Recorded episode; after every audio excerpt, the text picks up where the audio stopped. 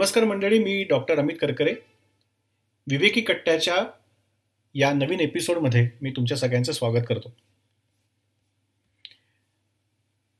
आपला आजचा जो एपिसोड आहे तो ज्या सेगमेंटमध्ये आहे त्या सेगमेंटचं नाव आहे मनाची ए गुंती. मनाची ए गुंतीमध्ये आपण आपल्या रोजच्या जगण्यातल्या ज्या वेगवेगळ्या भावनांना आपण सामोरं जात असतो त्या भावनांकडे थोड्याशा वेगळ्या पद्धतीने बघतो.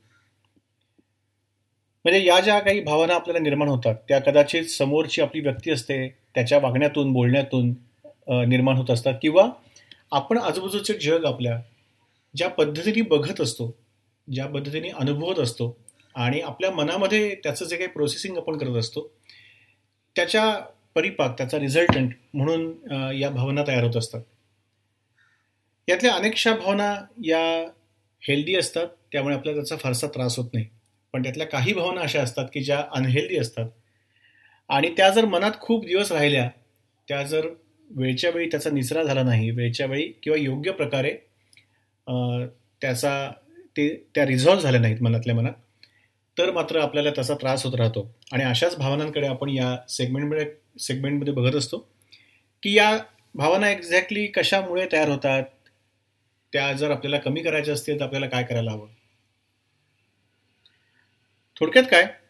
तर वेगवेगळ्या भावनांना समजून घेऊन त्याच्यातून बाहेर पडण्याचा मार्ग शोधण्याचं हे आजचं सदर मनाची एक गुंती आजचा विषय अव्यक्त राग हा आहे ज्याला इंग्लिशमध्ये पॅसिव्ह ॲग्रेशन असं म्हणतात. आपल्यापैकी प्रत्येकाने मला असं वाटतं की हा या प्रकारचा अव्यक्त राग अनुभवलेला असतो. आपणही अनेक वेळा तो अनुभवत असतो स्वतःमध्ये. आपण तो अनेक प्रकारे व्यक्त करत असतो. आणि अनेक प्रकारे आपल्याला आपल्या समोरच्या लोकांकडनं अव्यक्त रागाची अनुभव येत असतो किंवा त्यांच्याकडनं त्या प्रकारची वर्तणूक आपल्याला दिसत असते. अव्यक्त राग असं जेव्हा मी म्हणतो किंवा पॅसिव्ह ॲग्रेशन तेव्हा आपल्याला पटकन कळणार नाही की नक्की मी कशाबद्दल आज तुमच्याशी डिस्कस करणार आहे. पण मी तुम्हाला काही उदाहरणं सांगतो. त्याच्यावर तुम्हाला लक्षात येईल की हो हो. इनफॅक्ट तुम्हाला असंही वाटेल की अरे हो असं मी पण बरेच वेळा वागत असतो आणि त्याचा मला त्रास होत असतो. अव्यक्त राग म्हणजे काय?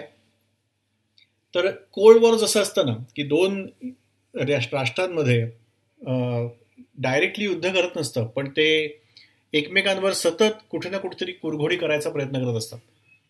मग भारत पाकिस्तान असो किंवा काय ते साऊथ कोरिया नॉर्थ कोरिया असो किंवा मग रशिया अमेरिका असो अशी वेगवेगळे देश सतत एकमेकांवर कुरघोडी करायचा प्रयत्न करत असतात. जिथे कुठे जातील तिथे आपल्याला आपण दाखवून द्यायचं की आपण कसे भारी आहोत आणि हे कसे चुकतायत किंवा यांची कशी सगळी प्रॉब्लेम चालू आहेत. हे जे शीतयुद्ध असतं ना ज्याच्यामध्ये खरं म्हणजे युद्ध घडत नाही मारामारी घडत नाही भांडण घडत नाही पण ती धुसफूस किंवा एक प्रकारचं अनकम्फर्टेबल फिलिंग हे त्यांच्या वागण्या बोलण्यातून आणि ओव्हरऑल एकंदरीतच त्या दोन व्यक्ती एका खोलीत असतील एकमेकांबरोबर असतील तर ते त्यांनाच नाही इतरांना पण जाणवत राहतं की काहीतरी बिनसलेलं आहे. विचारलं तर कोणी मान्य करत नाही. ते म्हणतात नाही नाही चांगलं आहे काय नाही प्रॉब्लेम आमच्यामध्ये पण कळत असतं की हे नीट बोलत नाही आहेत किंवा अगदी फॉर्मल बोलत आहेत किंवा चार लोकांना कळू नये हे आपल्या मनात काय चाललंय. असा तो राग तो व्यक्त होतो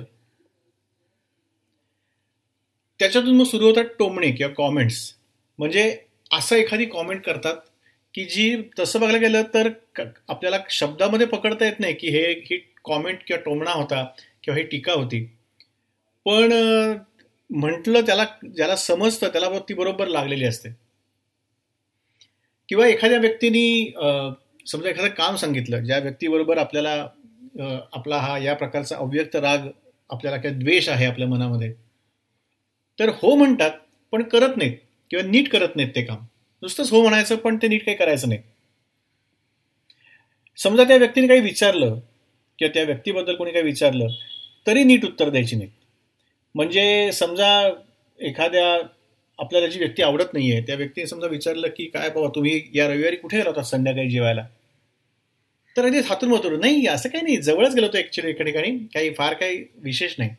एवढ्या दोन चार वाक्यांमध्ये ते संपून टाकायचं. जेणेकरून मला काही फारसं माझ्याबद्दल तुझ्याशी शेअर करण्यात इंटरेस्ट आहे हे वागण्या बोलण्यातून त्या बॉडी लँग्वेजमधून त्या आवाजाच्या टोनमधून कुठेतरी बरोबर ते पोचलेलं असतं.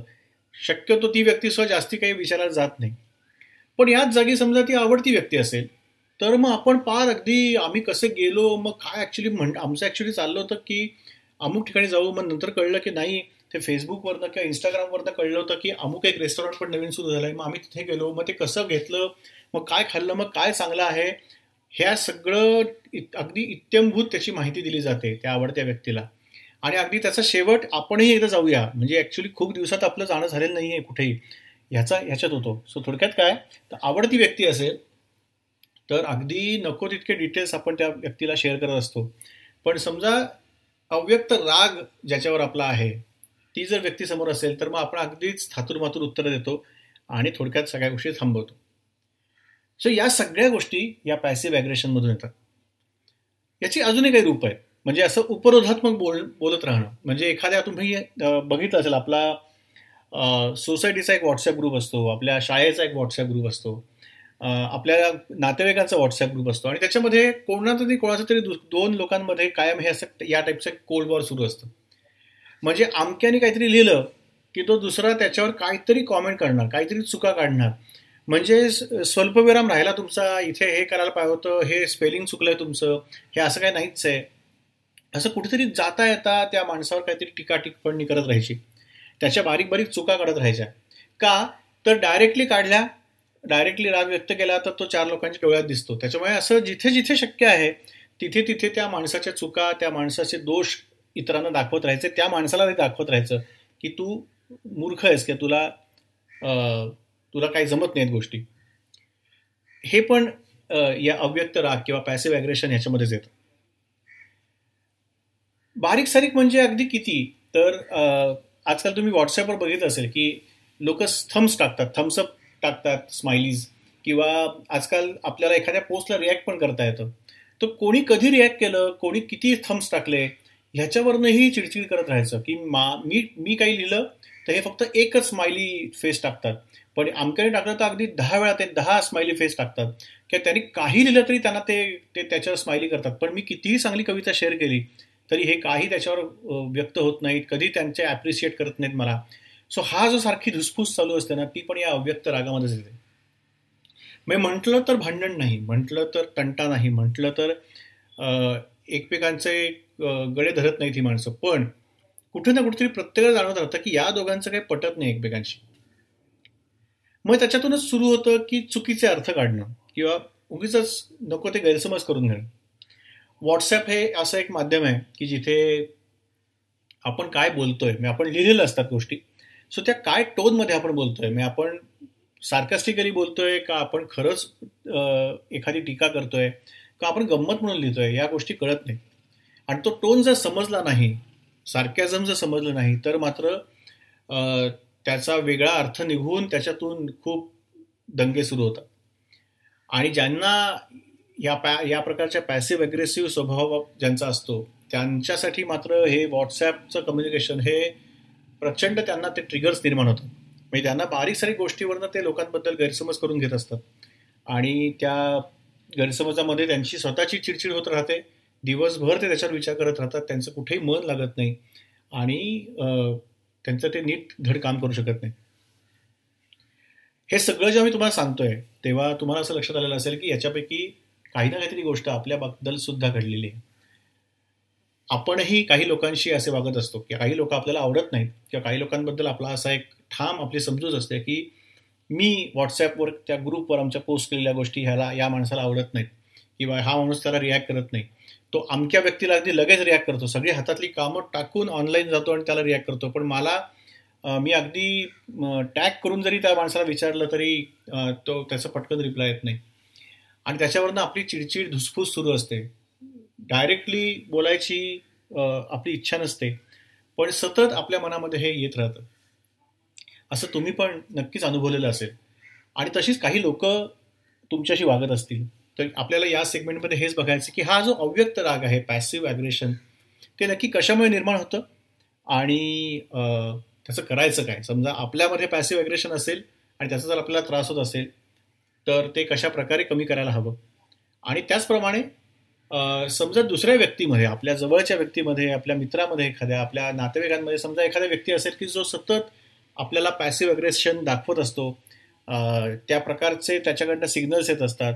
पोस्ट तशा येत असतात. तर अशा व्यक्तीला काय एक प्रकारे आपण कसं हँडल करायचं? या गोष्टीबद्दल पण आपण चर्चा करणार पण थोडक्यात आजच्या एपिसोडमध्ये आपण समजून घेतलं की पॅसिव्ह अग्रेशन म्हणजे नक्की काय? आणि ते कशा प्रकारे व्यक्त होतं? पुढच्या एपिसोडमध्ये आपण भेटूया.